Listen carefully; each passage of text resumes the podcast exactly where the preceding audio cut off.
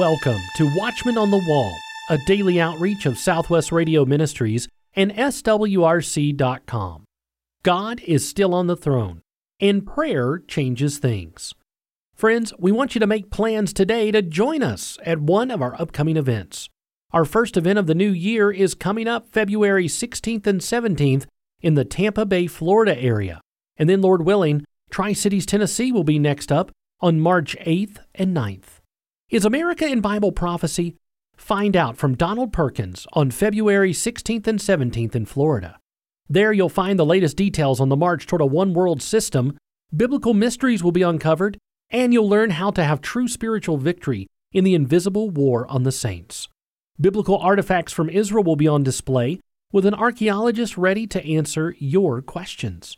Friday and Saturday, February 16th and 17th at Hicks Road Baptist Church. Call 1 800 652 1144 for more information or visit the events page at swrc.com. Tickets for this special event are free, but seating is limited. Don't be left behind. Register today.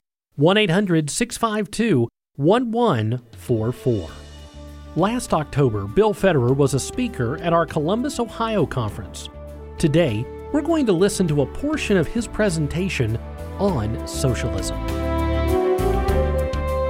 Well, thank you, Matt, and thank each and every one of you for being here. And I'm just going to jump into my presentation. Hopefully, you can see the screen. Um, so, I wrote a book called Socialism The Real History from Plato to the Present. And the subtitle is How the Deep State Capitalizes on Crises to Consolidate Control. Saul Alinsky did an interview two months before he died to Rolling Stone magazine, March 1972. He says, If there is an afterlife and I have anything to say about it, I will unreservedly choose to go to hell. hell would be heaven for me. Once I get into hell, I'll start organizing the have nots over there. They're my kind of people. I don't think that is what he's experiencing right now. And um, now, it's one thing of them wanting to sow division, but they want to blame you for it. Isn't that interesting? It's called psychological projection. The attacker blames the victim. Blame shifting, accuse others of what you do. And uh, it's a narcissistic, narcissistic defense mechanism to avoid responsibility. So it's built in. Little kids do it. I didn't start the fight, you did. Or a cheating spouse will accuse the faithful spouse of being unfaithful.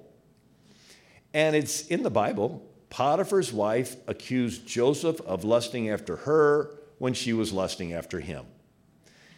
And Ahab finally meets Elijah, and Ahab says, Is that you, the troubler of Israel? And Elijah says, Uh uh you got it backwards. You're the one troubling Israel with all your paganism.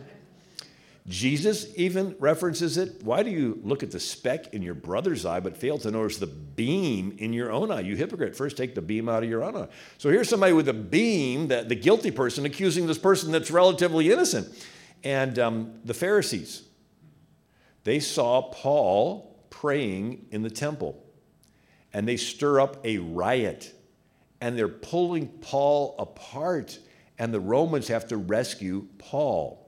And so there's a trial.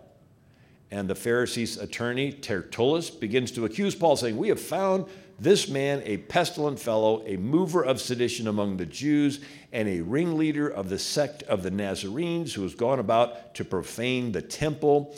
Then Paul answered, They neither found me in the temple disputing with any man, neither raising up the people, neither in the synagogues nor in the city, neither can they prove the things whereof they now accuse me.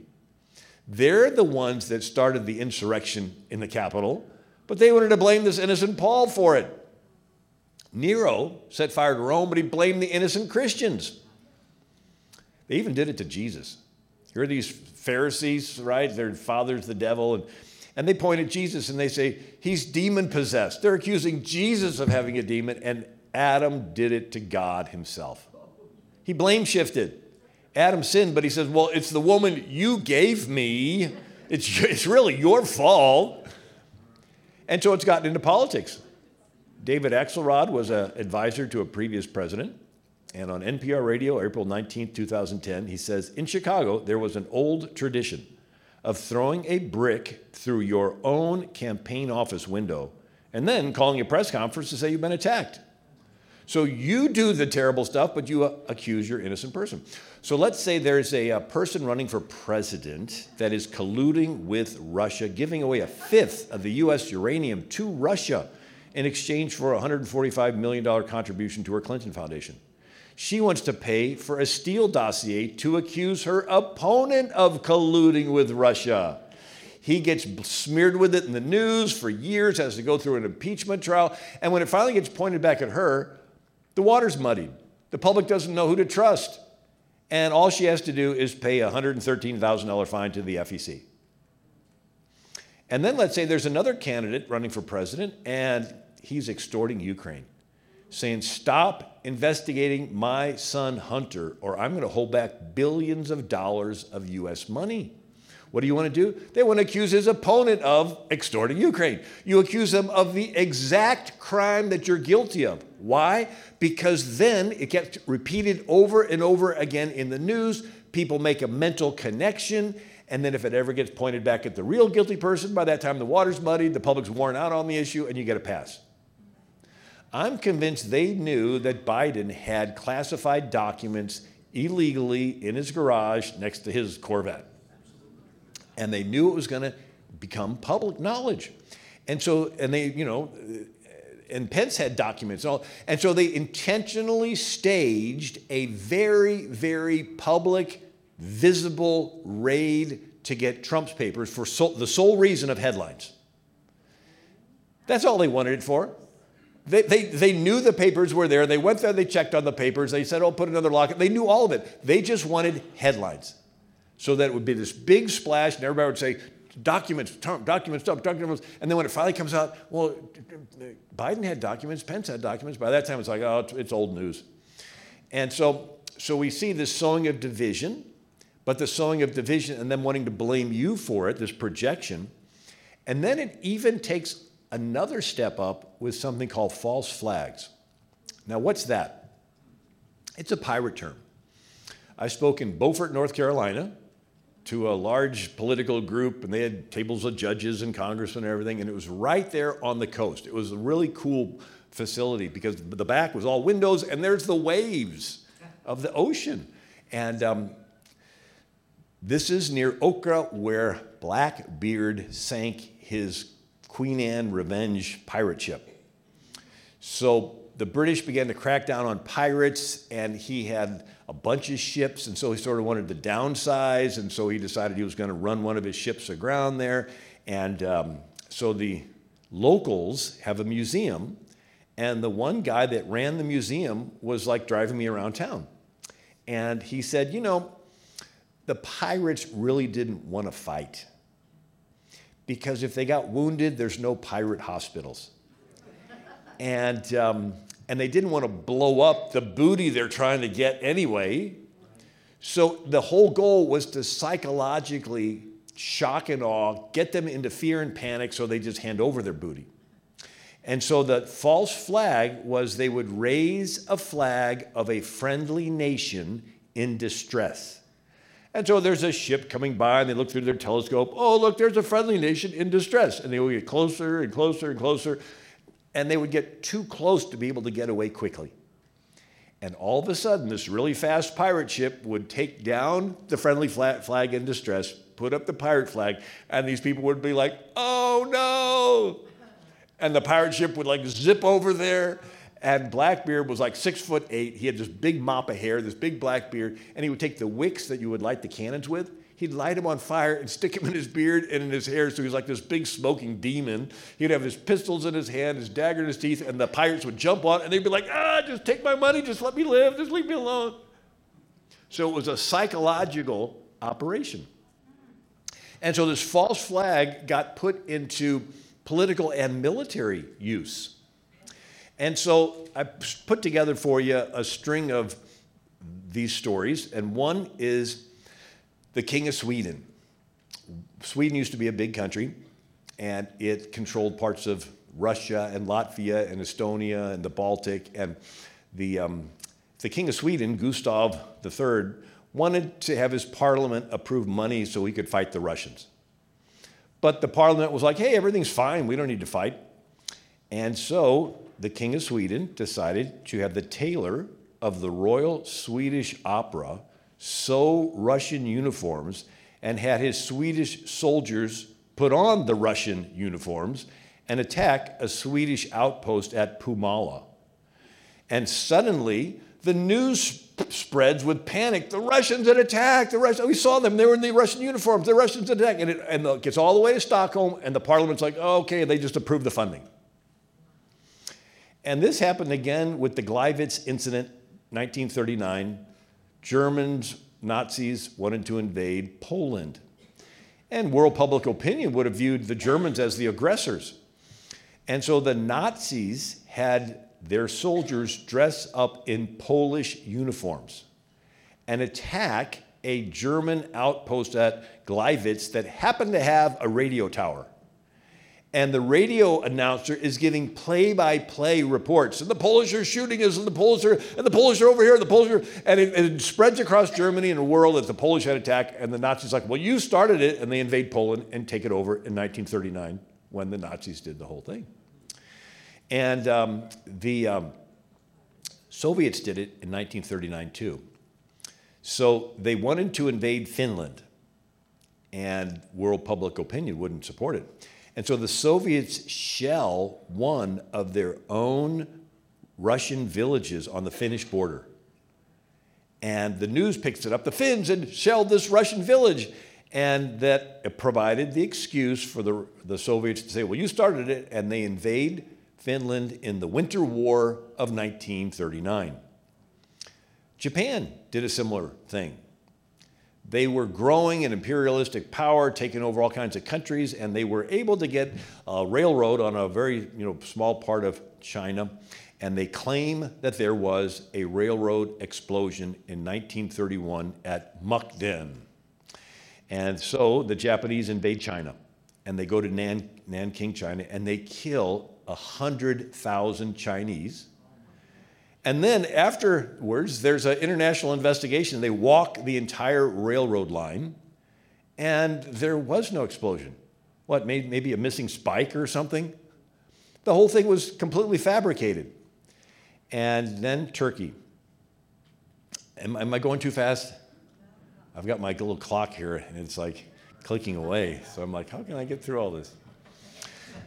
So um, Turkey, uh, the Ottoman Empire ended, and they got a leader named Ataturk who was moderate. He outlaws Sharia. He outlaws the beards and the fezzes and the burqas, and the first one to let women go, get an education. And uh, he said that Mohammedanism is nothing more than Arab politics. And he, he dies in 1938. Well, now it's 1955, and you got a Turkish leader named Menderes, and he wants to go back to the Sultan's era of this Islamic uh, empire. And so the, there's a remnant Greek Orthodox community in Constantinople, now called Istanbul. And um, the uh, plan was to have a Turkish university student put a bomb in the home of Ataturk, which is over in Greece, and in the Turkish consulate, which is over in Greece. The bombs never went off. But the newspapers ran with the story anyway. A bomba, right? and it whips the people of Istanbul into a frenzy, and they attack the Greek Orthodox neighborhoods, and they pillage it, they loot it, they rob it, they set it on fire, they kill people, they destroy 80 ancient churches. And, um, and then Erdogan did a similar thing. So he runs to be president of Turkey as a secular person. And uh, this is what The Economist magazine said. Democracy is like a train, said Mr. Erdogan. Once you get off, once you've reached your destination. So he gets democratically elected, but once he's in, he begins to act like a dictator. And so there's a growing anti Erdogan movement. And he doesn't like that. And so he stages a coup against himself. And he flies up in a circle and then lands. And then he pulls out a list of 30,000 of his political opponents and he has them zip tied, taken away, and they've not been seen since. And so this is the tactic where you do something and you blame it on the innocent people as your excuse to get rid of them. So Stalin, 1934, and he's killing thousands of people. And so there's a growing anti Stalinist movement. And at the same time, Stalin has a friend, Sergei Kirov, who's the party boss of Leningrad, and he's giving speeches praising Stalin, and he's getting a little too popular for Stalin's comfort. They even built a statue to Sergei Kirov. So Stalin had an idea. He would assassinate his friend, Sergei Kirov, and eliminate a potential rival, and blame the assassination on the anti Stalinists. Everybody would believe it because the anti Stalinists didn't like Stalin and they didn't like Sergei Kirov defending Stalin. Stalin used this as an excuse to have some hearings, to do some questioning, to bring in people, to arrest people, to detain people, and to lock them away and to kill over a million people in the first Great Purge in 1936 to 38. And Germany did a similar thing. So it was a republic in the 1920s, early 30s, a republic, and people voted and they had parties. And one of the parties was the National Socialist Workers' Party, and the head of it was Hitler. And this party had a under the table violent group, sort of like people pretty much connect the dots that Antifa and BLM are under the table connected with the Democrat Party. And so Hitler's under the table group was called the Brown Shirts, nicknamed Sturmabteilung, which means stormtroopers, because they would storm into the meetings of Hitler's opponents and disrupt the meeting. And then they would lock arms and block access to public buildings. Could you imagine people locking arms in public and blocking things? Then they blocked streets. And then they went into the cities and they smashed windows and looted and set on fire over 7,500 stores owned by Jews in the night of broken glass, Kristallnacht. And then, oh, did I mention their capital got set on fire? There was an insurrection. And evidence points to Hitler's own people setting the fire. But in the confusion, Hitler accuses his political opponents of doing it. And he decides he's going to have some hearings and he's going to start questioning people and he's going to start detaining people and arresting people. And he shot them without a trial.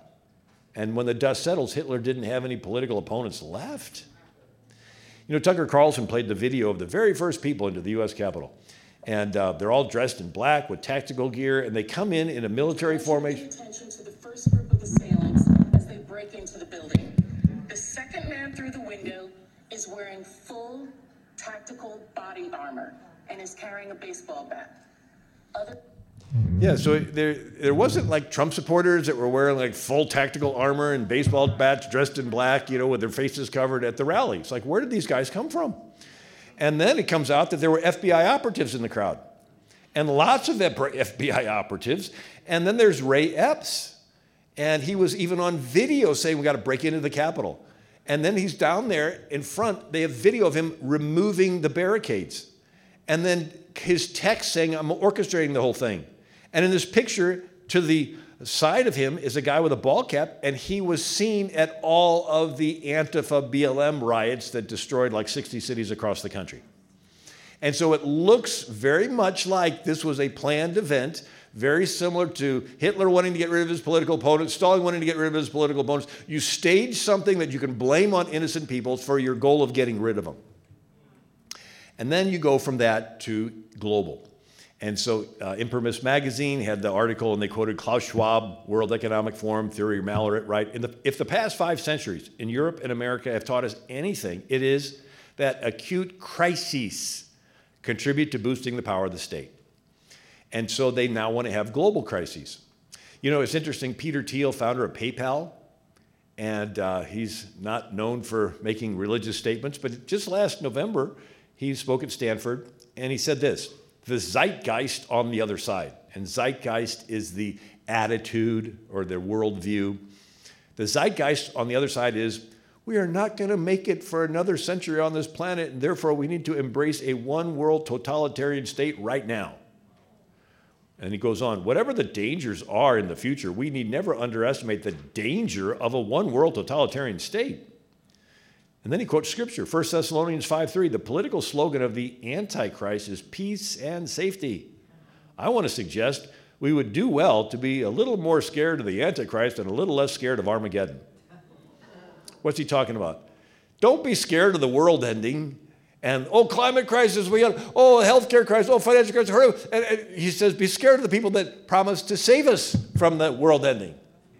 Right? All these people that come in on the white horse, oh, we'll save you, just give us all your freedoms, right? And because they're sort of the ones behind, they're creating this crisis so that you can, like Machiavelli, right? And um, so the, the globalist tactic is they want to get the whole world into fear financial fear, healthcare fear, food shortage fear, economic, you know, central bank digital currency fear. They want to get everybody into fear so that they'll panic and surrender their freedom to the state. And the Lord's response is fear not. Fear not. Every book in the Bible, fear not. The angel appears, fear not. Um, perfect love casts out fear. And so the battle is a psychological battle over our mind. Are we going to walk in fear or are we going to walk in faith? And, um, and then here's an observation as, as more power concentrates into fewer hands globally, God's counterbalance is to get more people involved locally. Right? More and more power is getting into hands of fewer and fewer hands globally. God's counterbalance is to get more and more of us involved locally. Right? It's not saying, oh, come quickly, Lord Jesus, and take us. It's like, who do you think you're going to meet when you go up there? Jesus? You think he's going to ask you, why were you silent when all this wicked stuff was going on? So whether we turn it around or not, let's try, right?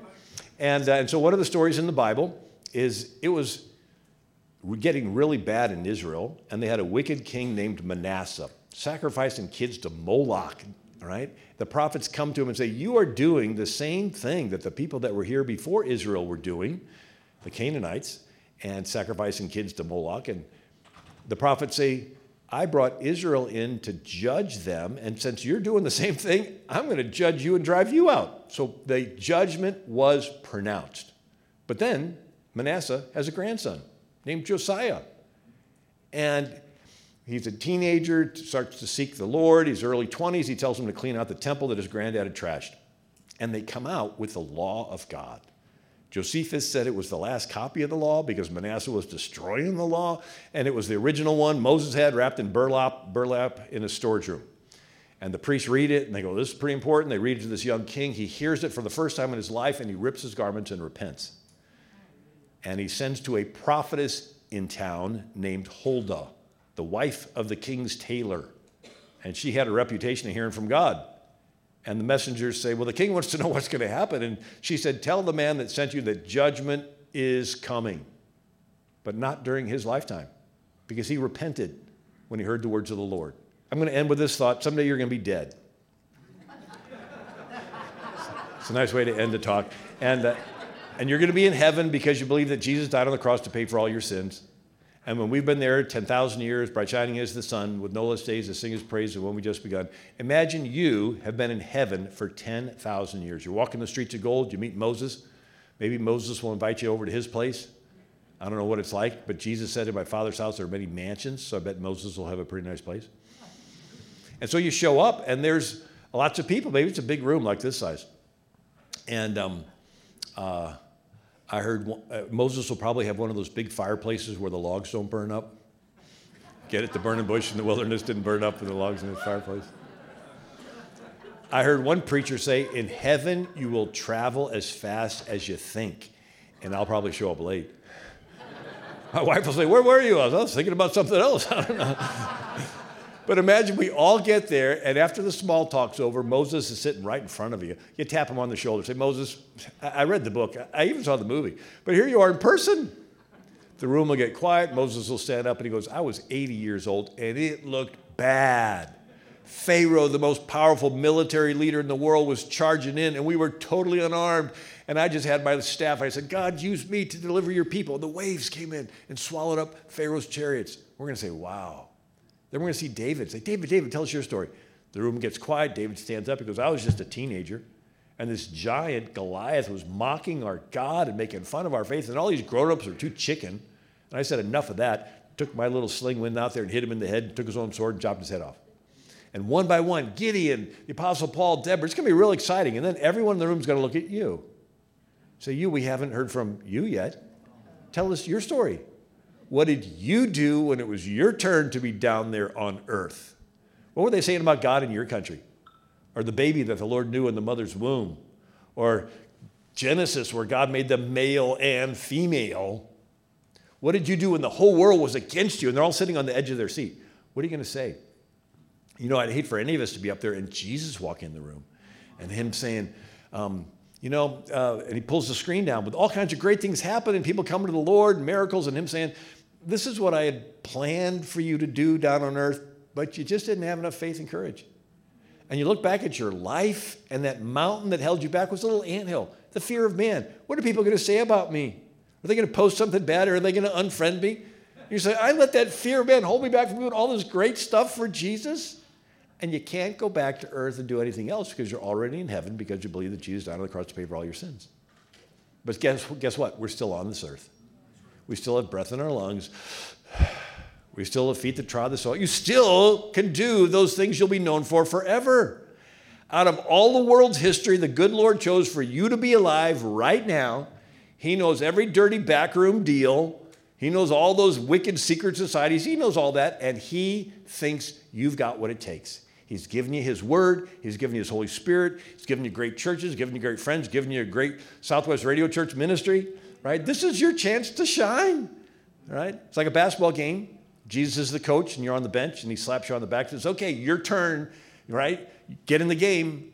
And you're like, but coach, they're playing really tough out there. And he goes, yeah, yeah, I know. Uh, it's your turn. Get in the game. And you're like, but coach, somebody just got knocked down. And he goes, yeah, you're seven feet tall. They're four feet tall. You can do this. Greater is he that's in you than he that's in the world. No weapon formed against you shall prosper. Though a thousand fall at your side, 10,000 at your right hand, it shall not come nigh thee. When the enemy comes in like a flood, the Spirit of the Lord raises up a standard against him. This is your chance to do all those great things for the Lord, right? So I'll end with that. God bless you.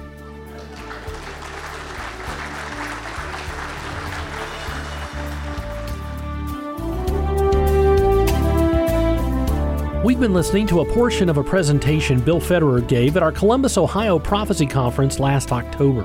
The entire presentation on socialism is now available on DVD. Call and order your copy when you call 1 800 652 1144. That's 1 800 652 1144.